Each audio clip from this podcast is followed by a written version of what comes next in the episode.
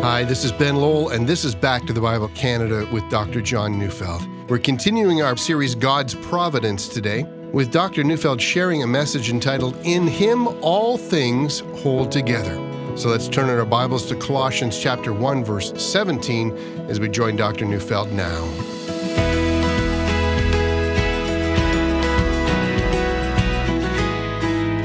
I have on many occasions had conversations with people about God's providence. And when I say that, I don't mean to imply that people begin a discussion by saying, hey, I'd, I'd like to talk about God's providence. And, and that's because most people have never heard about God's providence, and if they have, they're not sure what it means. But once they learn about it, well, the discussion becomes fascinating. See, I love to tell a little story. It's, it's about the Confederate general in the American Civil War. It's a man named Stonewall Jackson. Now, now to be clear, I think General Jackson was dead wrong about a lot of things. I mean, he fought for a side that would have allowed slavery to continue and to expand, and that's unconscionable. And even though he personally thought slavery was wrong, he fought for an ideal that would have allowed it to continue. He, he was wrong. But he was right about one thing. General Jackson received the name Stonewall because, in the face of enemy fire, he simply didn't flinch. He believed in God's providence, and so he believed that God at every moment controlled the trajectory of every bullet on the battlefield. And, and for that reason, he believed that his life was moment by moment in the hands of God and not in the hands of enemy fire. So he didn't flinch. That's why they called him Stonewall, courageous under fire. Now, was he right about that? And interestingly enough, there's an incident found in the Bible that helps us. 1 Kings 22 describes a battle in which King Ahab of Israel was killed in warfare, and 1 Kings 22 34 to 35 says, But a certain man drew his bow at random, struck the king of Israel between the scale of armor and the breastplate. Therefore he said to the driver of his chariot, Turn around and carry me out of the battle, for I'm wounded. And the battle continued that day, and the king was propped up in his chariot, facing the Syrians until the evening, and he died. You know, at first glance, we might be justified in believing that this was just an unlucky thing, a, a fluke event. I mean, what are the chances of a misspent arrow not only finding the king, but hitting him in that little space between the scale of armor and his breastplate? I mean, just a fluky, unlikely thing, so at least it would seem. Indeed, making this even more tragic is that the king of Israel entered the battlefield having disguised himself so that the enemy wouldn't recognize him and key in on him. And so no one was looking to hit him. It was just an arrow that went off course and randomly struck him. It was incredibly bad luck. Now, we might come to that conclusion until we read the wider context of that chapter. King Ahab of Israel was a wicked man, and earlier on, before the battle began, a prophet of God by the name of Micaiah, son of Imlah, had said that God would punish the king and that he would be killed on the battlefield. Well, King Ahab was furious with this negative and gloomy prophet, and he, he demanded that he be put in prison and to be held there until he, the king, returned safely home from the battle. And that's why the king disguised himself and stood at the edge of the battlefield where presumably he would be safe. But all of that only happened after Micaiah the prophet, and it's recorded in 1 Kings 22, verse 28. He says, If you return in peace, the Lord has not spoken by me. But of course, as we read the passage, we're left with no doubt whatsoever that God has spoken through this prophet and that the king, that is, King Ahab, is about to be judged by God. And so we come back again to this scene of battle, where the scripture says, A certain man drew his bow at random. And we're supposed to reflect on that because by now we know it's not random at all. God has already predicted this event. Now, the man shooting the arrow acted at random, but God didn't. God directed that arrow. He directed the wind speed, the velocity, its arch through the air. He even directed the way in which that arrow was crafted in the first place so that its flight trajectory would travel in precisely such a way that it would strike that tiny little place between the armor and the breastplate and also strike a vital organ in the king so that he would die. No, no accident after all. It's really an incredible thought. What seemed like a fluke shot, bad luck, one chance in a million, turns out to be the predetermined plan of God. Ah, but here, I know what you're thinking. That may have been true of that one arrow, but surely it's not true of every arrow that was ever fired, for, for that seems, well, it seems unlikely. And that brings me back to my opening statement. I've said that I've often spoken with people about God's providence. And when we speak about God's providence, we're speaking of God's governance of all created things. And if you were listening yesterday, you heard me quote two vital passages of Scripture. The first came from Hebrews 1, verse 3. And speaking of Jesus, the text says, He is the radiance of the glory of God and the exact imprint of His nature, and He upholds the universe by the word of His power. The second text came from Colossians 1:17. And he is before all things, and in him all things hold together. Now, both of those passages indicate that Jesus, who, who is identified with God, is constantly, at each moment, carrying along and guiding all things in the universe. He, he's directing exactly how each thing in the universe should act. And we're also saying that if at any moment Christ were not actively directing all things, they would simply cease to exist. In Him, all things truly hold together. The atoms that make up your body, the, the clothes on your body, the, the ground under your feet, the air you breathe the universe in which you live, if Jesus were not constantly, moment by moment, sustaining all these things, they would instantly fly apart and all things would cease to be. Everything that exists exists both by His will and by His permission. Everything that goes on is under His direction. That's what we mean when we talk about divine providence. And so every arrow on the battlefield was moment by moment being held together by him. Its properties and the properties of the man who shot the arrow, along with the properties of the man who was hit by the arrow, they were held together by God. Consider the words of Elihu in Job 34, verses 14 and 15. I, am reading this verse from the Christian Standard Bible. It says, If he put his mind to it, and withdrew the spirit and breath he gave, every living thing would perish together, and mankind would return to the dust. So, what is it, according to Elihu, that keeps us alive? Well, it is, he says, because at this moment God is giving you the spirit of breath. He's actively sustaining your life. Or listen to the prayer of Ezra as recorded in Nehemiah chapter 9 verse 6. Ezra prays, "You are the Lord, you alone. You made heaven, the heaven of heavens, with all their hosts, the earth and all that is on it, the seas and all that is in them, and you preserve all of them. That is, you keep them going moment by moment. You know, Ezra uses the phrase, you preserve all of them, and to preserve something is to maintain it. That is, the reason the oceans exist is because God is maintaining them actively willing them to continue on in their present form. Were he to wish otherwise, they would be otherwise. or listen to Psalm 104, verse 29. When you hide your face, they are dismayed. When you take away their breath, they die and return to their dust. Our life, according to Psalm 104, is dependent upon whether or not God turns his face toward us in grace or whether he hides his face and turns from us. If he hides his face from us at any moment, we instantly die. And so at each moment, at each microsecond, we exist because he actively and purposely wills that we should exist.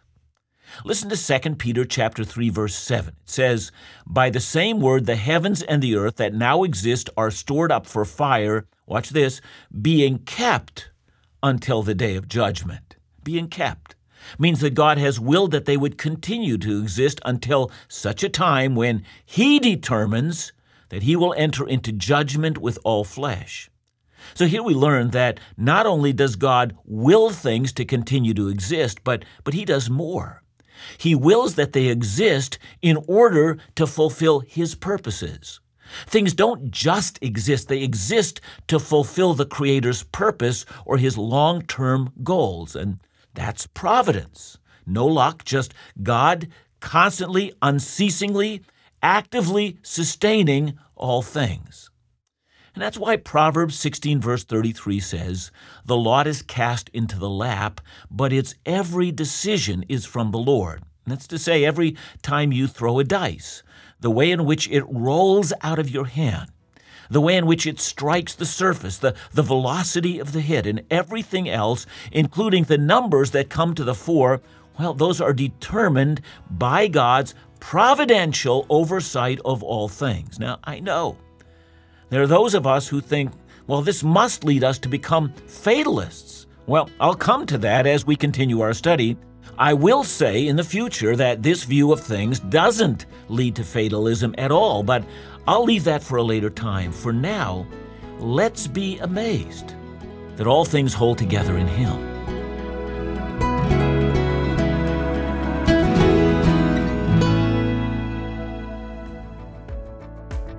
The Back to the Bible Canada blog page has recently seen some exciting changes. So, in addition to Dr. John's blogs, we'll now be having regular monthly blog contributions from special ministry guests and friends of the ministry.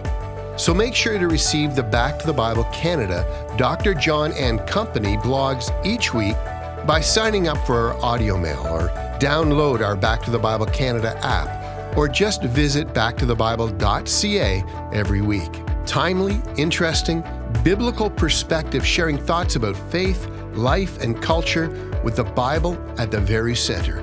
To check out the Dr. John and Company blog page, visit backtothebible.ca or call us at 1 800 663 2425 for more information. And remember to ask for your free ministry resource 10 questions about money matters during the month of August.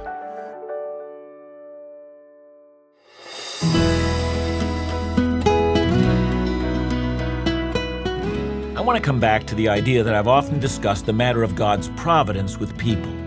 You know, in fact, the providence of God has often come up in my conversations with non Christians.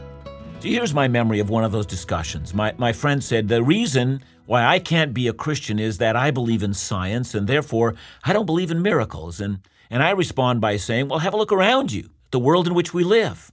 I mean, even science says that matter is not eternal. In other words, all this stuff around us, the world in which we live, once didn't exist. Indeed, there was a time when nothing existed, and then how is it that out of nothing came all of this? What scientific principle are you leaning on as you daily witness the miracle of this world which came out of nothing? Now, I have found that's an effective argument for miracles. The existence of something rather than nothing is the very definition of a miracle. It, it defies all scientific principles. But that discussion, that is, that creation itself is a miracle, doesn't yet plumb the depths of God's activity in the creation. See, our problems, I like to say to my non Christian friends, is that we have become fixated on miracles rather than providence. That's because when we observe nature as scientists do, what is it that they're actually observing? All that scientists can do is observe that certain things happen with a, with a certain consistency. That is, we notice that every time we drop a stone from a tower, it falls down and not up. Do it a thousand times, and it happens that way every time. And from that observation, we form conclusions. That's how nature functions. But why does it function that way? See, the doctrine of God's providence says that it functions that way because God preserves all things at all times. See, all that a miracle is, is God acting in a way that's unusual. If on one occasion that rock flew upwards rather than down, and then never flew upwards again, we might say that one time was a miracle. God preserved the activity of that rock on that one occasion in ways which is different from his normal patterns.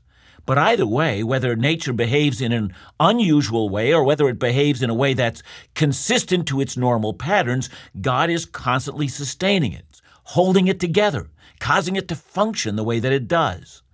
This is a very important principle. It's not that God suddenly showed up when a miracle occurred and then was absent when there were no miracles. God is constantly present to all points in creation, willing all that happens. And by the way, this is the very principle of modern science. Let's talk about science for a moment. We know that all of the early scientists came from a Christian worldview. Johannes Kepler, Galileo, Sir Francis Bacon, Isaac Newton, others who gave birth to the modern scientific movement, well, they were all professing Christians. Now, was that just an accident? Well, no. The reason Christianity gave birth to the scientific enterprise is that Christianity presented these men with a worldview that made the scientific enterprise a possibility. Well, how so? Remember, we're talking about Christ holding all things together. And so, you see, if it's Christ who holds all things together, then we might expect that there is a supernatural and not a natural explanation to things. For example, when we hear thunder, perhaps it's God's anger, rather than the sudden increase of pressure and temperature that comes from lightning. I hope you see that. Many people think that if you believe that God is constantly holding all things together, then we might not look for a natural or a scientific explanation of things. I mean, that's why they think that science and faith are at odds. But I'm going to argue that the doctrine of God's providence leads directly to the scientific enterprise, not away from it. Now, in order to demonstrate that, let me, let me suggest an illustration. I want you to think for a moment of a merciless dictator. I'm, I'm, thinking about the kind of a man who sometimes acts in heinous ways on a mere impulse. As an example, one contemporary dictator had his own uncle killed because, in his estimation, he was not enthusiastic enough in supporting him. Now, if you serve a dictator like that, it's scary because you never know what he's going to do next. He's unpredictable. Look, if he's had a bad night's sleep, he might have you killed because he's feeling out of sorts. I mean, what if he had a fight with one of his wives or mistresses and, and now he takes that out on you? What if he suffers from mood disorders? I mean, don't you see? Anything might set him off, and when it does, all the rules will just fly out the window. Well, the ancient Greek and Roman gods were like that. They were, to put it mildly, capricious. They were fickle, and for reasons that were unknown to human beings, they might elevate or condemn any person whom they chose. So, if you got sick or if you became rich, whatever happened, it was due to the gods. You might try to appease them through offerings and sacrifices, but you had no assurance at all that they would favor you or condemn you. The gods were unpredictable. Now, if these gods rule nature or the physical world, we never know on any given day how they might act. See, don't you see? That worldview makes it impossible for the scientific worldview to develop. But the God of the Bible, the creator of heaven and earth, is not fickle. He's predictable in the sense that his attributes remain constant. It's not that God is righteous on one day and then unrighteous the next, depending on his feelings. Instead, God is constantly righteous. He never acts with injustice. Indeed, Hebrews chapter 6 verse 18 says, "It is impossible for God to lie." God never denies his character. He never makes a promise today and then breaks it tomorrow. Listen to James 1 verse 17. It says, "Every good and every perfect gift is from above, coming down from the Father of lights, with whom there is no variation or shadow due to change. Or listen to Malachi 3, verse 6 For I, the Lord, do not change. God is consistent. He's the same yesterday, today, and tomorrow. And so, if this consistent, unchangeable God governs the universe, it must therefore be possible to study His creation knowing that it functions in consistent patterns. Therefore, since the creation was not only made by God, but that this consistent God governs it in a consistent way, well, we would then expect that we might discover this consistency. That would mean that if a scientific experiment gives a certain result today, we might therefore expect that if the same experiment is repeated by someone else at a different time tomorrow, it will produce the same consistency of results. And that's why the modern scientific era came out of a Christian worldview. Since a consistent and reliable God not only created all things, but preserves all things, well, we've got to assume that we can study the consistency that He has placed in the natural world. Now, of course, in the modern world, there are a great many scientists who are either atheists or agnostics, but please understand that once we discover that nature does operate in consistent patterns, we're not required to believe in God to observe those patterns. But the doctrine of God's providence is the very doctrine that gave rise to the possibility of the modern scientific era. Psalm 19, verse 1 says, The heavens declare the glory of God, and the sky above proclaims his handiwork. And Psalm 50, verse 6 says, The heavens declare his righteousness, for God himself is judge. That means that the created universe not only behaves consistently, it behaves consistently precisely because God, the altogether consistent one, sustains it. And this gives every believer a great deal of comfort, for it's not just that God is providential in his dealings with the universe, but that his providence is a kind and loving and benevolent providence. 1 Timothy 6, verse 17 says that we must put our hope in God, who richly provides us everything to enjoy. And when the Apostle Paul addressed the philosophers in Athens, he said, and I'm quoting him from Acts 17 24 to 25, he says, The God who made the world and everything in it, being Lord of heaven and earth, does not live in temples made by man, nor is he served by human hands as though he needed anything, since he himself, listen now, since he himself gives all mankind life and breath and everything, and, and that's it. The mere fact that God holds all things together is of great comfort to everyone. For God not only directs the arrows on the battlefield, He directs the air into our lungs so that we can live and he does so so consistently that we can study his patterns in the world that he has made.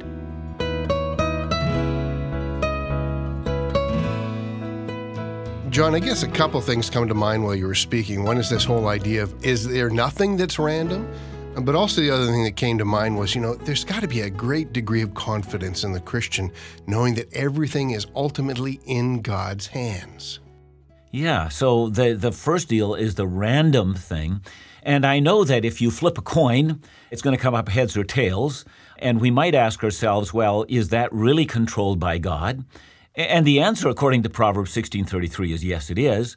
But scientists also speak about a law of probability in which this does function within physical laws in which God governs the universe. So I think we can talk about everything, either large or small, being in God's hands, controlled by God. And yeah, that gives us, my goodness, that gives us such a confidence that God is caring for me. I mean, the alternative is God cares about the big stuff, but not the little stuff, or, you know, I mean, something bad happens and it was just bad luck. Well, if that's what we think, how much comfort and confidence can we have that God is in control of all things? So I think we're left with this idea that God controls the big things and the little things.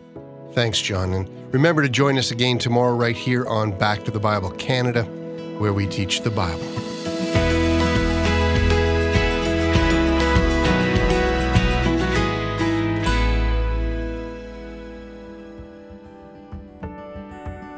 Here at Back to the Bible Canada, we're committed to the mission of providing excellence in Bible teaching you can trust in every medium possible. Both Bible teaching and engagement programs are available online through video, print, radio, podcast, mobile app, and CD. It's our prayer that anyone who tunes in will discover encouragement for their spiritual journey and insight for living through the study of the Bible. All of these resources are made possible through the faithful support of our listeners. It's your generous donations that allow the mission to be accomplished. So thank you for all you do. And remember, that if you want to receive our monthly gift this month, Dr. John's new booklet, 10 Questions About Money Matters, all you need to do is visit backtothebible.ca or call us at 1 800 663 2425. And thanks again for your generous support.